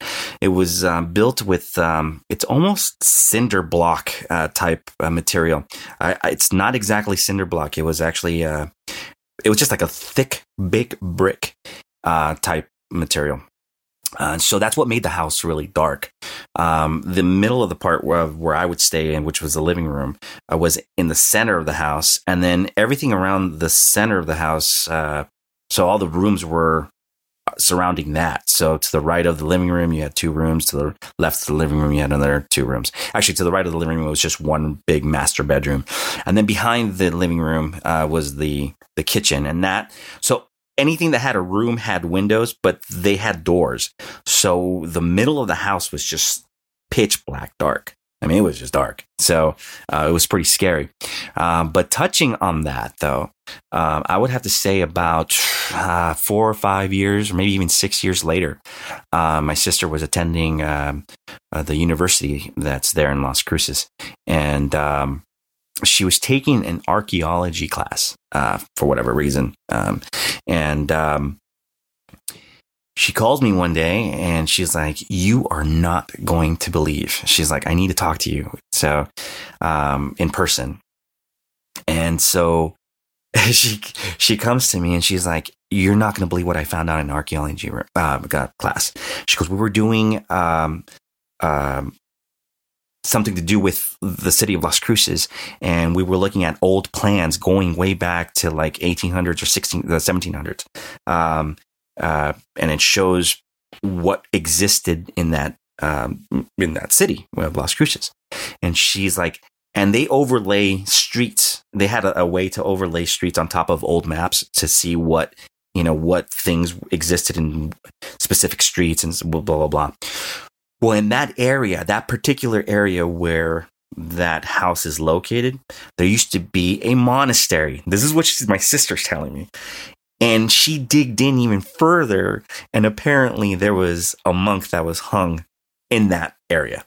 And that blew me away. Now, wow. Could it be the same? Could it be the same monk? I don't know. You know, was he a midget? I don't know. This guy, I'm, I'm telling you, like what I saw, he was a midget for sure. I mean, it, I mean, he was just tiny.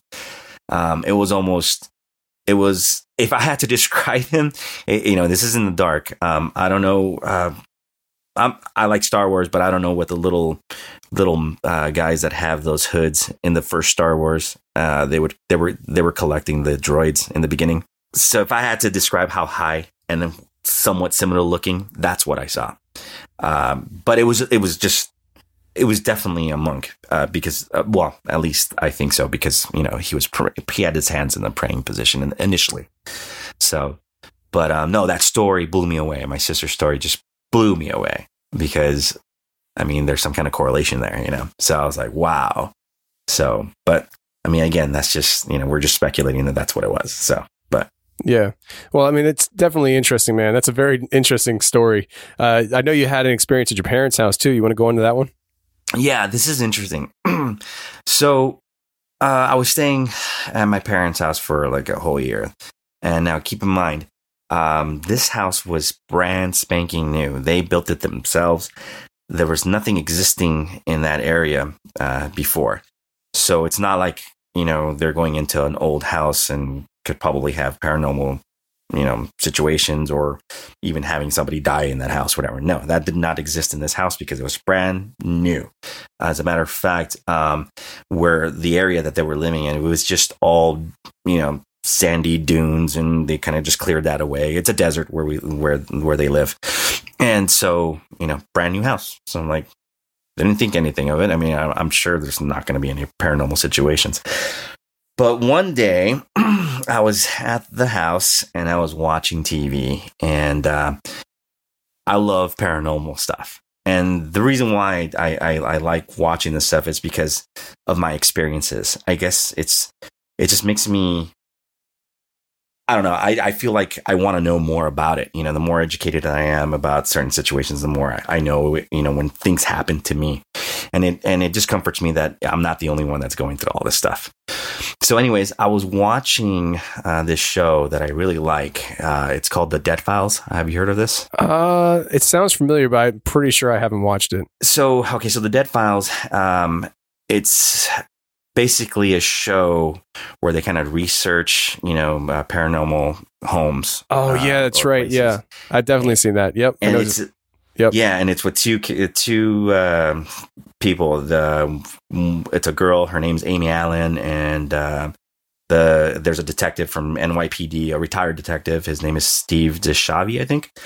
And um, so, how it works is the paranormal researcher or the medium, she's like a physical medium. So, she actually sees dead people or whatever, uh, will go into a house, you know, and, you know, try to pick up on, you know, dead people or ghosts and stuff like that. And then the, the uh, retired NYPD afterwards goes in there and kind of looks into the history of the house and to find out if there was anybody that was dead, if, et, et cetera, et cetera.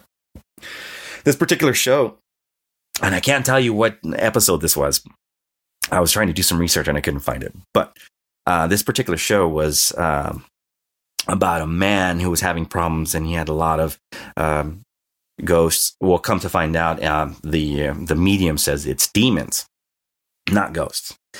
And um, she finds out later on uh, by asking him questions you know, that he's actually reading these passages through this witchcraft book or like a some kind of occult book. And that's what's causing uh, you know, the uh, ghost to appear at his house. And um that episode he's actually reading passages on the TV, you know, so like, uh, you know, they're recording it and he's, he's saying all these passages and he's reading off, the, you know, whatever's on the book. And I don't think anything of it, right? I'm just watching this, you know, show thinking, oh, this is a cool episode, blah, blah, blah, blah. And so that was that. So that evening I, you know, went out for a couple of drinks with my friends, blah, blah, blah. Came back to my parents' house, walked in. And the first thing that caught my attention was at the end of the living room area, I saw a dark figure and like what is that? Because it was again the lights were off in, their house and i'm like at first i thought it was a person and then i'm like hello? I'm like okay. And i'm staring at it and just staring at it. I'm like okay what is that? I, okay so i walk towards it and it disappears. I'm like okay it's my eyes playing tricks on me. That's the first thing that went through my mind. I'm like okay this is weird. So i went to my bedroom at the time, and um, it's a hallway. And um, got ready for bed. You know, decided that I need to uh, grab some water and go to the restroom or whatever. But as soon as I walked out my bedroom, I could see that thing again in the same place. I'm like, what the hell is that? And I initially, I'm, I'm thinking, okay, well, it's something. It's a, it's the lights are playing tricks on me or something like that. The way the house is set up first day, I really didn't think anything about it. I was just like, whatever, you know, grabbed my water, went to bed. So then the following day, I came come back home at in the evening again and I see that thing again. And I'm like, what is that? And it's kind of moving, kind of. It's not static. It's not like just standing there. Um, it's kind of moving. And then this time now I'm paying attention to it. Like, what the hell is that? And um, the only way I can explain it is that it looks like a tall man with a big top hat. And I was like, no way. I'm like, what? Now at this point, um, I, I am less scared than than I was with the whole issue with the with the uh, monk, and only because I've experienced so many things be- between the monk situation and this black thing that I'm looking at. So I'm I'm less scared now when when I encounter certain things. So I approached it. I'm like, okay, let me go straight at it. And so I go straight at it and it just dissolves in midair. And like it just it just goes away. It, it, was almost as if like my eyes were playing trick at, tricks on me. It's like when I'm far away, I can see the thing, but when I come close to it, it's just gone. Maybe I'm maybe I'm just seeing things. I'm like, okay. So I would go to my room and at this point i'm kind of like scared of it because i don't i don't like having things behind me. So i would just kind of like turn around kind of kind of walk sideways just looking at it. And sure enough as soon as i go a, a specific distance and i've had to give you a distance it was probably about seven to ten feet before i start seeing that thing again. So anything anything uh, before that. So if i go near it and i get to like seven feet or six feet or whatever it just kind of disappears. It's just the weirdest thing. So this was happening every day. I mean, I got used to this thing. I was like, but I was scared of it. I ain't gonna lie. Like I wasn't uh, like totally like okay with it, and it's just all right. So I just kind of got used to it, and I would just get really scared when I would walk away from it because I the, the one thing that that um, went through my mind was, oh, he's gonna touch you, or, or you know, it's just one of those weirdest things, like he's right behind you, kind of thing. But no, he would always stay in that area, just that that specific place. It's just the weirdest thing. You know, every time I would go to the restroom, there he is. It's almost like I'm being funny, but like, it's almost like I made a friend. I'm like, oh, that's Bob or whatever, you know. Yeah. Blah blah blah.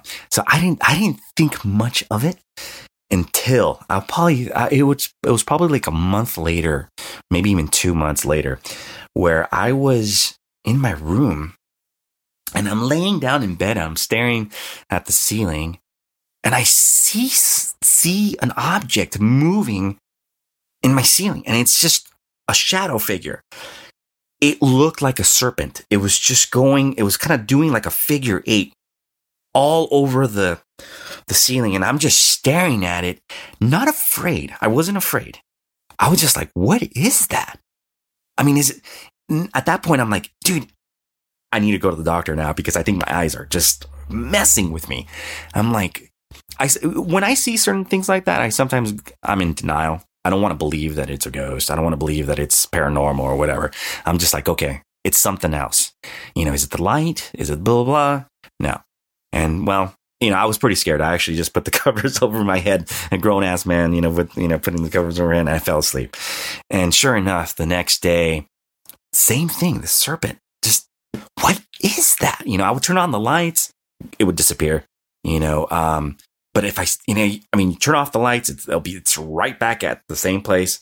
And I'm, at this point, I'm kind of getting scared and worried. I'm like, because one, I was confused. I didn't know if it was my eyes or if it's just something paranormal. So I'm like, this is weird.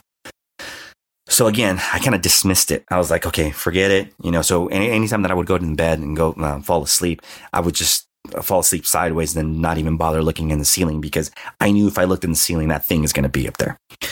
And so I kind of dismissed it. Another month passes by, blah, blah, blah. And this time I'm asleep. This is like a random day. I couldn't tell you like how long it took after the, the fact that I'm looking at the serpent in the ceiling.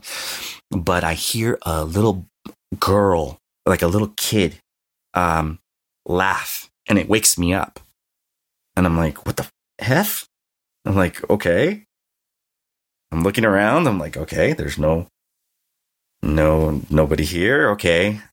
I dreamt that. I know. Okay. I had to have dreamt that. There's no way. No way. I'm like, okay, whatever. Maybe a few days later would pass by. Now, keep in mind that big shadow man is still there in the hallway. I would see him every day. This thing would not go away. Um, and um, I went to bed, and again, I heard the little kid just laughing at me and just saying, I think at one point it even said like, Hey, you know, whatever. No, but it was, it was definitely laughing and woke up very terrified. Like, okay, this is, this is not just a dream. This is, I, I know I heard that. I know I heard that. You know, I get really frustrated, you know, in situations like that because it's, um, you know, you don't want to think you're crazy or anything like that. And, and you want to kind of just like try to explain what you just, you know, experienced. But I know that was a laugh. I know that was a laugh. I'm like, okay. So a few days would pass by and, you know, the, the shadow man's still there. Um, the serpent thing, I didn't see it on a daily. Um, it would just happen once in a while. Um, so there was like a week where I didn't see it and it would make me feel better. Like, okay, I don't know what that was all about kind of thing. And so one night, uh, the most scariest thing besides the monk thing, I mean, my worst nightmare happened because as a kid, I would always be afraid of a, sp- a specific thing. And I'll tell you what happened. I got pulled off not completely off the bed, but something grabbed me from my ankle and yanked me almost halfway off the bed.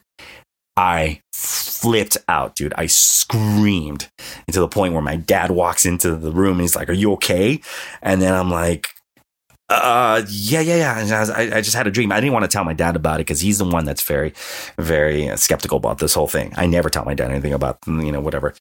But dude, it freaked me out so bad because that was my worst nightmare as a little kid. I would I would always be afraid that a monster would come out, grab my grab me from the leg and pull me. This thing literally like dragged me halfway to the bed. I mean, I, I was like halfway off the bed. So I, I flipped, dude. I'm like, okay, now we have a problem. We have an issue. So I told my mom because she's the one that actually really believes me with all this stuff, and she's very, uh, yeah, she just she's she believes me and she believes in that kind of stuff. And I told my mom, I go, look, this is what happened. You know, I just got pulled, almost got pulled off the bed, blah blah blah. And I told her, you need to get a priest to come down to the house and do something about this. And she's like, I'm on it. So I'll, I'll, I'll, t- I'll, I'll take care of it. I'm like, so, you know, that made me feel better. And it's funny because after that, when that happened to me, I had to sleep in my bed diagonally because I didn't want to experience that again. So I just kind of felt safer. It's sleeping diagonal on my bed, which is kind of funny because every night I'm on, you know, diagonal on my bed and stuff like that. But anyways, um, I was honestly after that, I was scared to go to sleep. I mean, I was scared. I was just covering my my face like that helps, right? But um, but whatever, whatever it took. So a few days pass by, and I say, "Hey, mom, what happened? Did did uh, did you talk to your priest?" She's like, "Yeah, but uh, he doesn't want to come down." And I'm like, "Why?" Because I don't know. He's like, he supposedly he doesn't do that, or blah blah blah. And I was pretty upset. I was pretty upset because I'm like, "Well, what are we gonna do?" You know, it's like this is this is this is horrible. This is terrifying. And um so again, one night I, I, go to bars all the time. So night I was at the bar, came back home, and there there's that shadow figure thing. At this point, I'm already like kind of over it. I'm already like I'm more mad and angry than scared. I'm more like frustrated because I can't believe this is happening. You know, it's just I'm just really upset, just really mad. Um, but at the same time, I'm scared because I remember this this night. So what happened was I I passed where the shadow man is. I go to my room, get ready, go to the restroom, uh, but I was scared to even get out of my room. I mean, I'm staring at this shadow man. I'm like, fuck, like what am I gonna do? So um, I didn't want to go to the kitchen area. That's how terrified I was at this point because after you get you know touched, it's just horrible. It's a horrible feeling. Anyways, so I go to the kitchen area and because I wanted to get some water, I was really thirsty, and I see a bottle of water uh, on the counter, and I was like, "Great! I don't have to go inside the kitchen. I just grabbed that bottle of water, opened it up, started drinking it, and the first thing that came to my mind, I'm like, wow, this water tastes gross. My dad has a habit of um, refilling the bottles with tap water sometimes. So that's what I assumed was happening here. So I was like, ah, oh, damn it, dad. So, you know, but anyways, I drank it because I was so scared that I wasn't going to, you know, go into the kitchen and grab a, a, a new bottle of water or whatever. So the next evening happens. I uh, get home in the evening and the Shadow Man's gone. Gone. You don't understand how happy I was. Like, if I I had a smile from you know ear to ear, dude, because I was like, oh my god, it's gone. And I couldn't believe it. I actually had to go outside, close the door, come back in just to see if you know, if I'm just seeing things. I'm like, no, he's gone. Oh my God. So I went to the hallway and I'm looking, he's gone. At that point, I realized that I wasn't going crazy. I was not going crazy or it wasn't my eyes or what, whatever. Completely gone. I couldn't believe it. And I was like, what the? So I was happy, you know, so the next day I'm all happy and blah, blah, blah. And here's the weird thing. So my mom, she's like, hey, uh, do you know what happened to the bottled water that was sitting, you know, on the counter? I'm like, oh, I drank it. Why? and she's laughing. She's giggling. She goes, "Oh, you remember I told you the priest couldn't make it?" And I was like, "Yeah." Well, he gave me a, a bottle filled with um, freaking um, what is the holy water to go ahead and start spraying the whole entire house. So I drank an entire bottle that was holy water, and then, which is weird. The next day, you know, or that evening or whatever, the thing is gone. Okay, that being said, I've always asked myself this question about that that that that situation. I always wondered was it me who was putting these things out there and that's the reason why me drinking holy water worked or was it just because it was just holy water that the whole thing just kind of just disappeared so that is a question that I always ask. Um, that being said, also the whole going back to the dead files, um, I really believe that that episode where the guy was actually uh, saying these spells or whatever he was doing with the witchcraft book uh, caused that to happen because it was just way too much of a coincidence that when that when I saw that episode, that's when that's that Shadow Man appeared. Yeah, you know, I was actually thinking the same thing when you first started talking about it. I was thinking, I wonder if this is going to be the cause of everything he's about to tell me. Because I often wonder about that stuff. I mean, when you're watching a TV show and they do something like that, because the producers of the TV shows, they're not like, most of the time, they're not really believers in this kind of stuff. They're producing a TV show for entertainment value. And so they, they look at this stuff as like, you know, okay, yeah, whatever, it's harmless, whatever. But uh, it's not. And so I always wonder, you know, when they actually do that stuff on TV, if it affects people when they watch it. I believe so. So if you ever watched Ghost Adventures, um, which is based out of Las Vegas, um, when they run into situations like that where they're going to either try to conjure something out and they use like these um, occult books or witchcraft books, they specifically say, we're not going to air, you know, these phrases or we're not going to air the, you know, this text because we don't want the public to be affected by it. And it's funny that they're acknowledging that, you know? So I kind of do believe that, that that was the case in my, in my situation.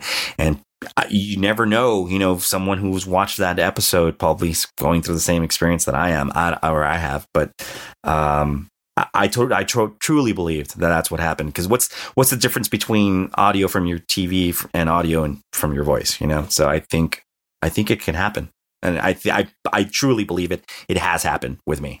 Yeah, I mean, if you think about it, what's the difference between watching a TV show where they do it and inviting somebody in your home to do it? It's still being at least vocalized into your home. And, uh, you know, who knows? Is it, does there have to be intent behind it in order for it to, you know, affect where you live and stuff? I don't know. But, uh, clearly things started happening around that home after you watched that show. And, uh, I, one of the things that I don't know how I'd handle is if I couldn't talk to somebody. Like like for instance, me and my dad, we talk a lot and I know my dad believes this stuff and I don't know how I'd handle it if I I knew I couldn't tell my parents what was happening inside the house, you know? Uh, my dad has more of a attitude of see no evil, hear no evil kind of thing. So he'd rather just ignore it. so that's that's his situation. He always tries to he he just really doesn't believe in that kind of stuff. So he'll make up anything uh, to justify the fact what what you're experiencing. Um, so th- you know, I don't I don't I'm not upset at him, you know, for for feeling that way. But at least I'm lucky that my mom does. So my mom, yeah, you know, she does believe me when I tell her certain things. That was the reason why back in 97, 98 or whatever, um, I I called her first, you know, because I know she's going to believe me you know so that was you know the reason why i did that that time but um yeah you know the whole shadow man uh, and this is the reason why I got in contact with you because I've like I started listening to your show and I started re- realizing that a lot of people are having the same experiences. So when I heard, you know, one of your shows you were talking about the Shadow Man, I'm like, dude, that happened to me. I can't believe that everybody's seeing this one particular guy you know, tall. I mean, dude, this guy was tall. He was, I'm six feet two. He was towering me. I wouldn't say he was eight feet, but I know he was probably like in the seven feet, you know, realm. Um, and you could tell he's wearing a hat. I, I think when I heard that show, I don't know what episode it was, it blew me away because I'm like, dude, it's really weird that everybody's experiencing this one particular shadow man or hat man or whatever people are calling it. So I, I, that, that's why I was so compelled to get in contact with you. Yeah, I know there's a lot of people that experience that phenomenon. I mean, my wife has. I mean, I the first episode I ever did on it was with my wife. I, it was episode three. Uh, I had her here, and we were just talking about her experiences. And if I remember correctly, they all kind of started and jumped off with that Hat Man figure that she saw. And uh, it, it's one of those things where you know I, have heard about it so much now that I, I don't know what to make of it. Like, is it one entity that's popping up all over the place, or is it similar entities? I don't know, but it's definitely something that people are seeing a lot. Yeah, I think it's really weird. You know, I've never experienced that particular um, guy, you know, that particular hat man. I've I've experienced some other stuff, but man, so when I heard your show, it just kind of like threw me back a little bit because I was like, whoa, okay, I'm not alone. Everybody's experiences. I need to I need to tell my story, you know. So, but yeah, it's just, I think it's there's something to it. I think for sure. Yeah, you're definitely not alone, man. In fact, you're you're far more normal than you know you probably think because I think a lot of people experience this kind of stuff, uh, whether they want to talk about it or not, whether they remember it or not. And I know that people forget about this stuff too because uh, I've had experiences that I've had throughout my life, and it, I forget about them until I'm talking to people about their experiences, and all of a sudden it pops in my head. I'm like, oh yeah, I actually had a similar experience.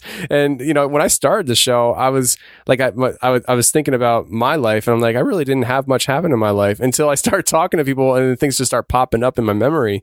So I think sometimes people just forget that they had these experiences because if you're not talking about it and you have nobody to talk about, it just kind of fades away, you know. Yeah, yeah, and it's and it's and they're traumatic experiences. A lot of the time, you don't want to remember those kind of things. So, no, not at all. Reason. Yeah, definitely. Well, Javier, man, I really appreciate you coming on and sharing this stuff. It's definitely been a pleasure to hear some of your experiences, brother. Yeah, you're welcome, man. Thank you for having me on.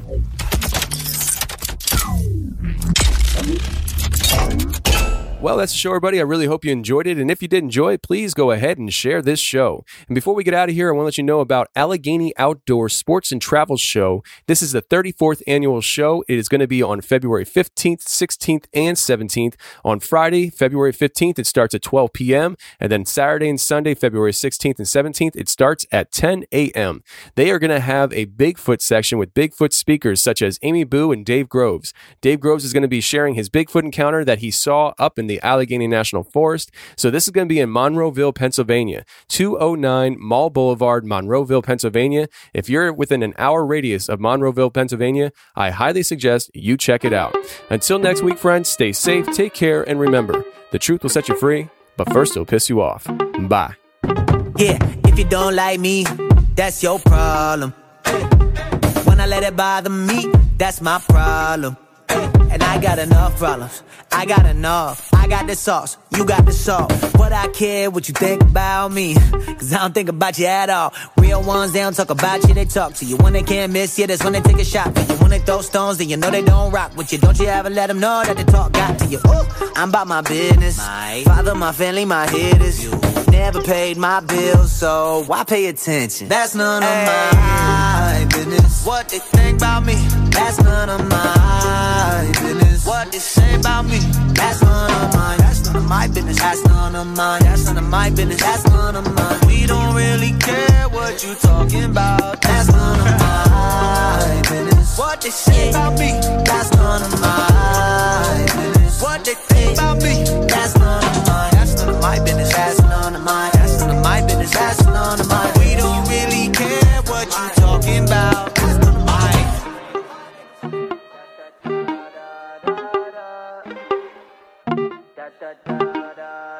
Yeah, if you don't like me, that's your problem. Hey, when I let it bother me, that's my problem. Hey, and I got enough problems. Look, I got enough. Why everybody wanna take one up? You ain't pray for me, you ain't take one up. When they don't know the story, they just make one up. Hey, gossip, stop it. Why you wanna talk to me about it? Go tell he or she about it. That's none of my business, leave me out it. Instead of subtweeting about it. Don't FB, just be about it. You acting like a F, boy RD.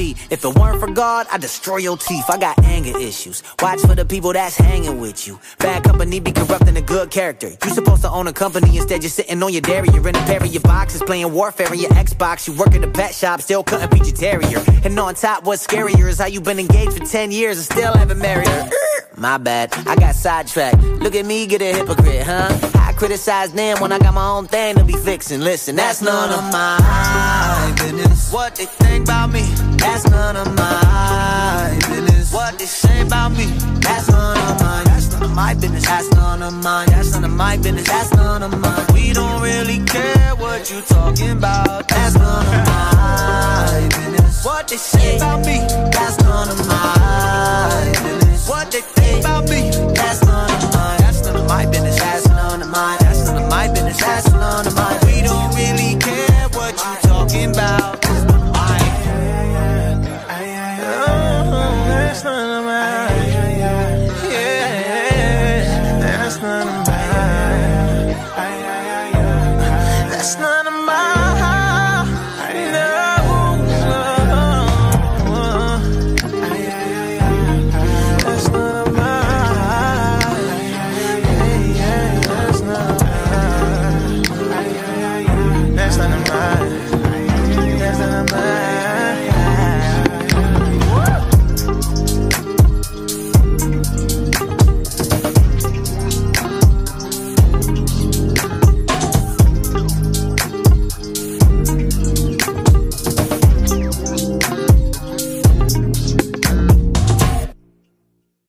It came in directly like a beeline right for me and mom. It came in just about over us, and then it it turned and went up the street, and it was it just gone. It just took off and left. What? Did you see that? What? The flash. No. Both the screens and the light went like it was a quick trip. Nothing like cut out or anything, but it you didn't see that? No, I didn't see that. Did your screen do that? I I was talking. I don't know.